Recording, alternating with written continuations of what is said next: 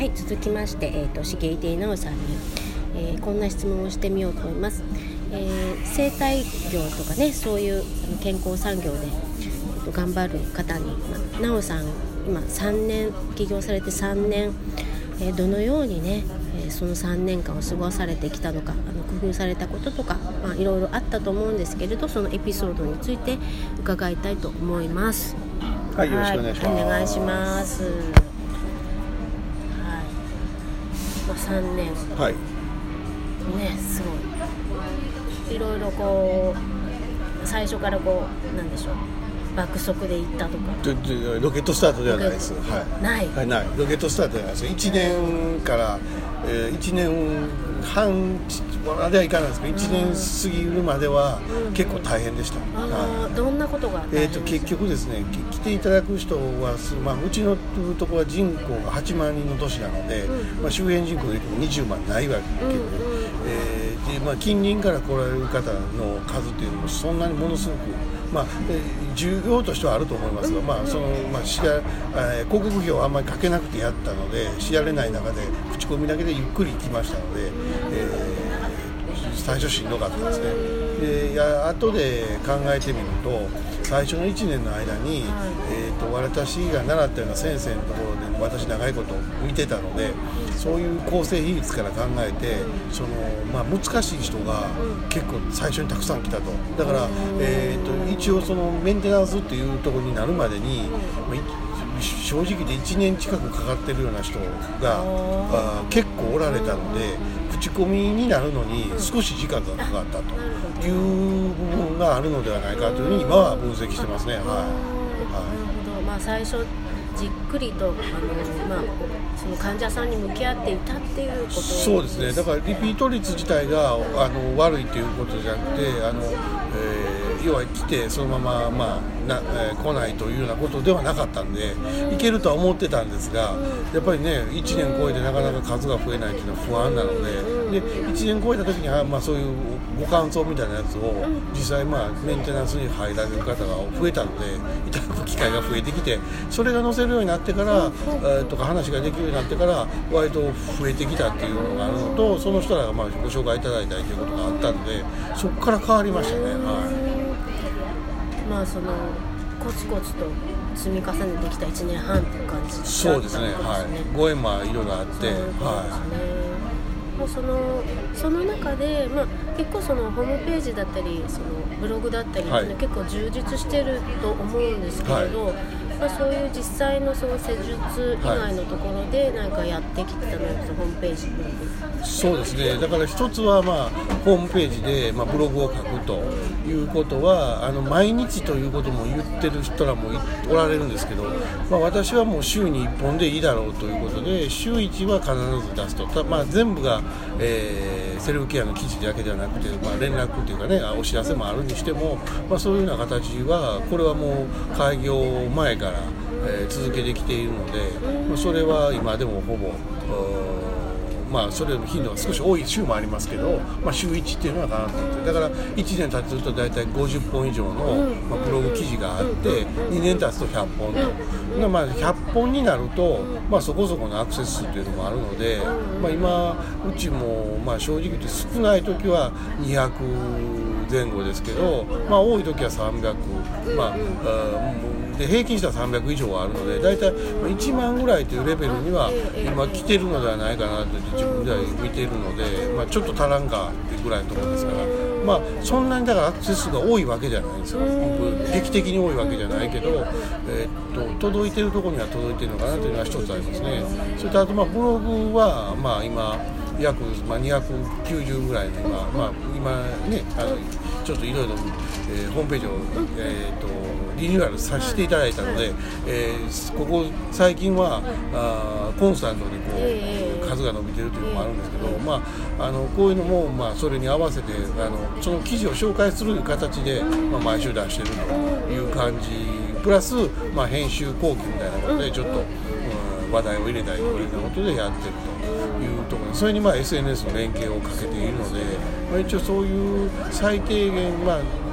世間的に言うあネットワーク的なあことっていうのはまあそれなりにはやってるかなと思いますね、はその意外とほら苦手じゃないですか。あの私のイメージだと、はい。その整体をやされてる方って、はいはい。セラピストい、はいはい。で意外とそのブログとかね、はい。その苦手だったりするんですけど、そういうのは全然なかった。そういうのはね私はあんまりなかったですね。なかった、うん、っていうのは話題は尽きないので、えーあのもちろんネタをそのまとめる時間がなくていうのがあっても今下書きのところも相当数入ってあるので、どれをこうチョイスしてするかいうことはありますけどただやっぱりあのその腰は書いてあってもねちゃんとその読んでいただける状態にはしてないようなネタがあるのでやっぱりそれはちょっと時間かかったりする時はありますけど基本的にはそれがないということはないのとそれと今にまあほぼ3年近くなってくると、まあ、リトライの記事も、まあ、使えるのであの新しい人向けに紹介ということなので、まあ、リトライもこう何回かに1回入れながら、まあ、あの時間のうまく、えーやりくりは今してるっていうのが現状ですね。はいそのブログを書くときに例えばなんかキーワードを意識してたりとかってするんですか？あのね、これがね、私自身もあんまりやってないんですよね。最初いろいろとまあお伝え、あの聞聞いたこともあったので、最初いろいろやりかけたんですけど、私の場合はそこのところはあまり、えーもう意識してやってないという感じですね。はい。それでもでもその1日の PV がね200とか300あるって結構すごいと思うんですけど、そうらしいんですよね、うんそのその辺の感覚が分かる。んで、うんそれはまあうちのホームページだけなので、あとはアメブロとかもう何十かぐらいつあるので、まあ、それは、えー数字の正確性はともかくとしても、まあ、もう実際問題はもう少し乗るのかもしれんしなと思ってます。ね。うんうんそうですね、はい。まあそこら辺のそのキーワードもちょっと書き換えたりとかしたら、またもうちょっと違うかもそうですね、その辺はちょっと、あのまあ、えー実際はやってみたいところじゃないですけど、まあ、時間的に難しい時間がないっていうね。まあ、それはちょっと今後の課題としてはの持っとかなあかんなと思ってますね。はい、そうですね、やっぱあのー本当に気になるところで私の友人なんかもその生態を、はい、えー、とやって、はい。や始めた、はい、ただやっぱりその集客集客にはやっぱ悩んでいるんですよ、はい。っていうのを聞いてね、はい。うん、私で何ができるかなっていろいろ悩んでも、まあでも実際にきやってる方に聞いた方が早いだろうと思う。ちょうどもう直さんはい。目の前にいらっしゃるんで、なんか。一つはね、あのまあ、これは地域貢献的な、え色合いもありますけども、やはりあの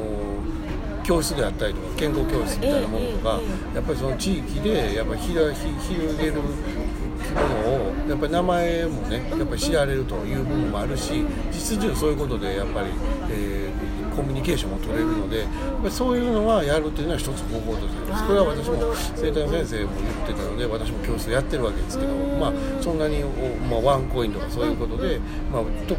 まあ、一つ私の場合は一つは、まあ、自分とこのあのクライアント様の、まあ、健康管理も含めてそこに来てもらったらいいですよっていうような形とあとまあご縁があって出張いう形で市内行ったりしてるんですけど、まあ、そういうのをすることでやっぱりその横のつながりが増えるので、えー、とそこの人が直接、えクライアントさんとして来るかという話はちょっと置いといたとしてもあのやっぱりそのお話がああいう人がいてるよということを言ってもらうだけでやっぱり浸透度は変わるんですよね。えーだからそういうのはそれとやっぱりそういう人たちはやっぱ困ったことが起きた時にやっぱり行こうということ知ってるのでね顔。なるとやっぱりそこのところにちゃんと結果を出せればやっぱりそれなりの評価もいただけるところもあるのでやっぱりそういうちょっと地味ですけどやっぱりそのやっぱり人と人のつながりをどう作るかということは私は大切なんではないかなというふうに思いますね。はい。リアルなコミュニケーションっていうことです、はい、それとやっぱりそのそういうふうなお話声が出るということでやっぱりその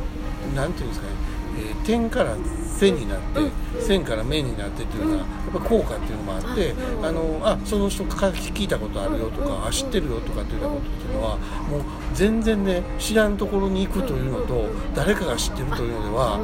全く違うところがあって。やっぱりその辺のところを広げるという意味では見えない部分ですけど意外と重要かもしれないですね。はじゃあそういうことなのでい。はい。はい。リアルなね、はい。あのところでまあ地味かもしれないけど、はい。地元で貢献するっていう気持ちも大事ですよ、はいってことですよね、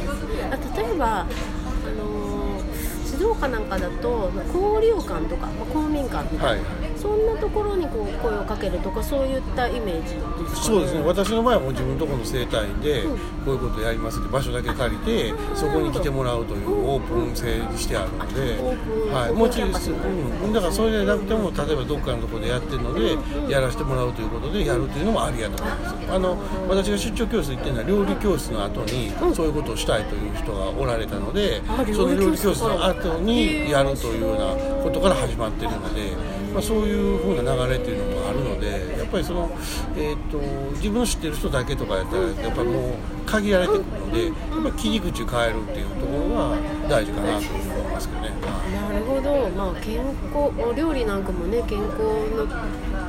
美味しいものは健康にいいものを作ったりとかするところにまた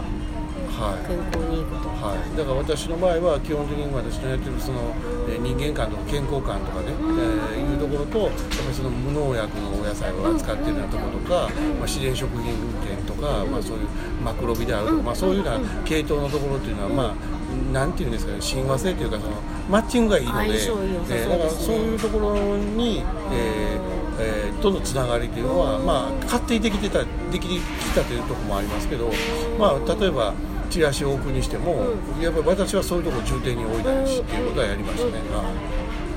るほど、はい、まあ整体院の域を領域をもう出ちゃってますね。だからそのね自分たちのあの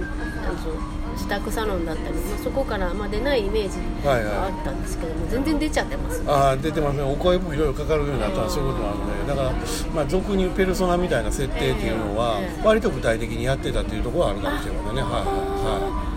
ちなみに言える範囲でそのペルソナってどんな方だから私の場合は結局その健康に自然とか無農薬とかいう興味があって、うん、えー、なおかつそういう体のことについてあの強い刺激であるとか、まあ、今までのようなそのあ従来のその押したり飲んだりとかいなことはちょっと一線を置きたいとそれとそういう、えーと、短期的じゃなくて長期的にもうちょっと体のことを整えたいというような人をターゲットにしてるというのがあるのでそういう女性層ということを言ってるので。まあ、そういうところ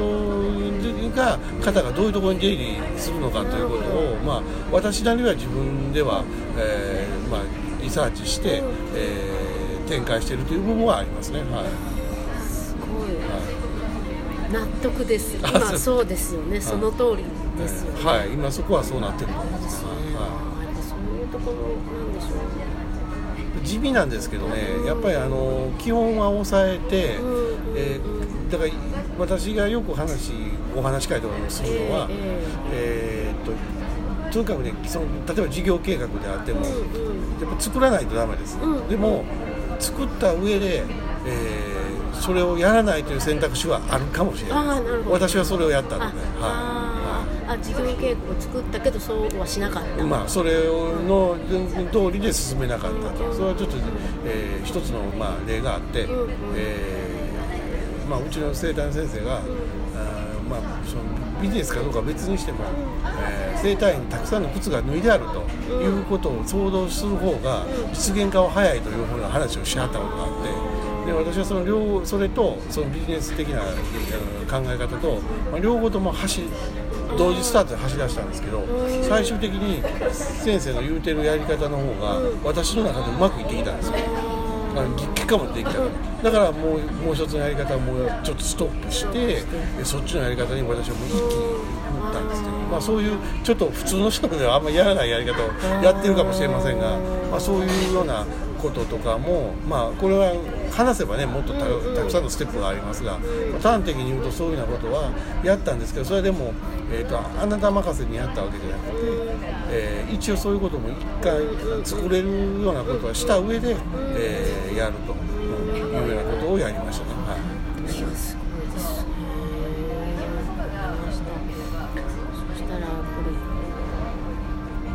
今今現在、は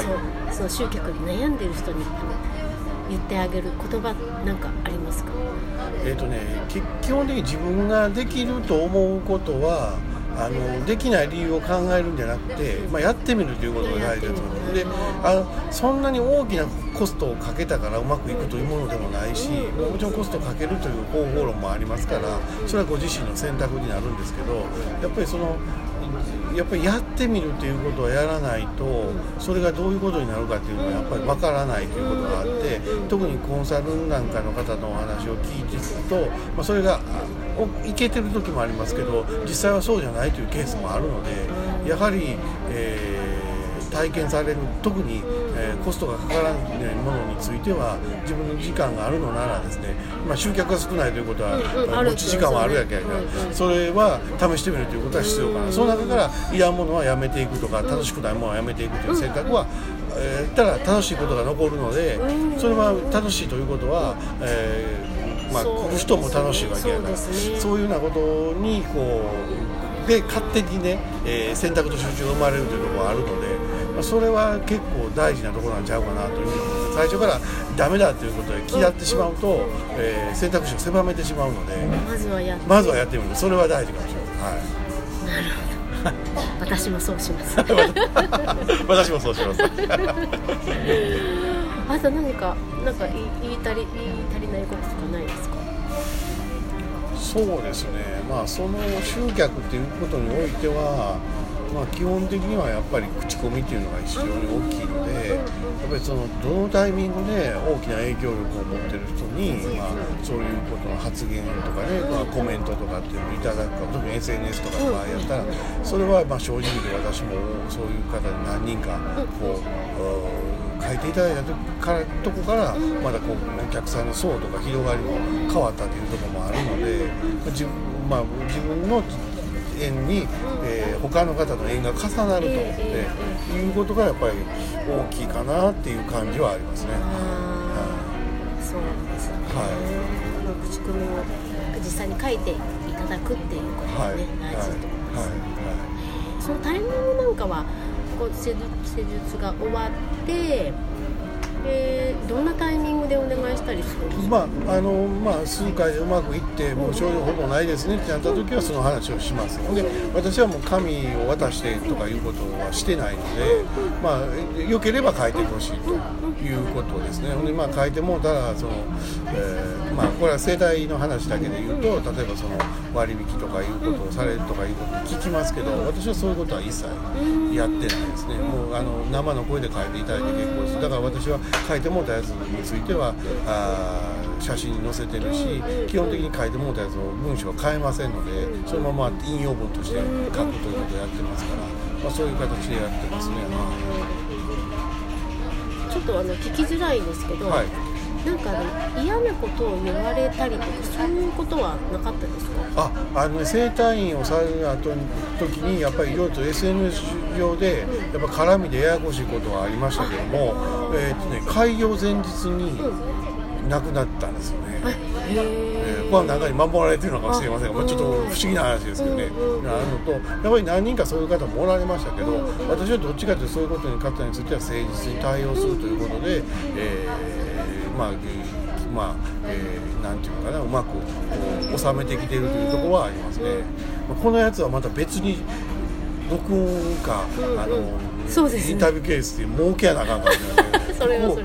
これはもしかしたらあのこういうノウハウというのは非常に有効なのかもしれないそうですね、はいはい。あのお人柄とかもねきっとあると思いますけども、うん、あなかなかあのそういう長年のその企業に勤めて見えた経験ももちろんあってのその対応だったりもするだからまあもちろんクライアントさんも我々さんも我々は選ばはりますけど我々もやっぱ選ぶ要素というのがあるので、うん、ホームページとかにはちゃんとそういうミスマッチが起きないように書いておくということは必要ですし、あのまあ、こういう顔でニコニコしてますけどもやっぱ僕も嘘この開業者が嘘つかないということを決めてやるので、まあ、あのもしクライアントさん側で嘘ということになった場合は私からやっぱり清掃をお断りしたという例は、え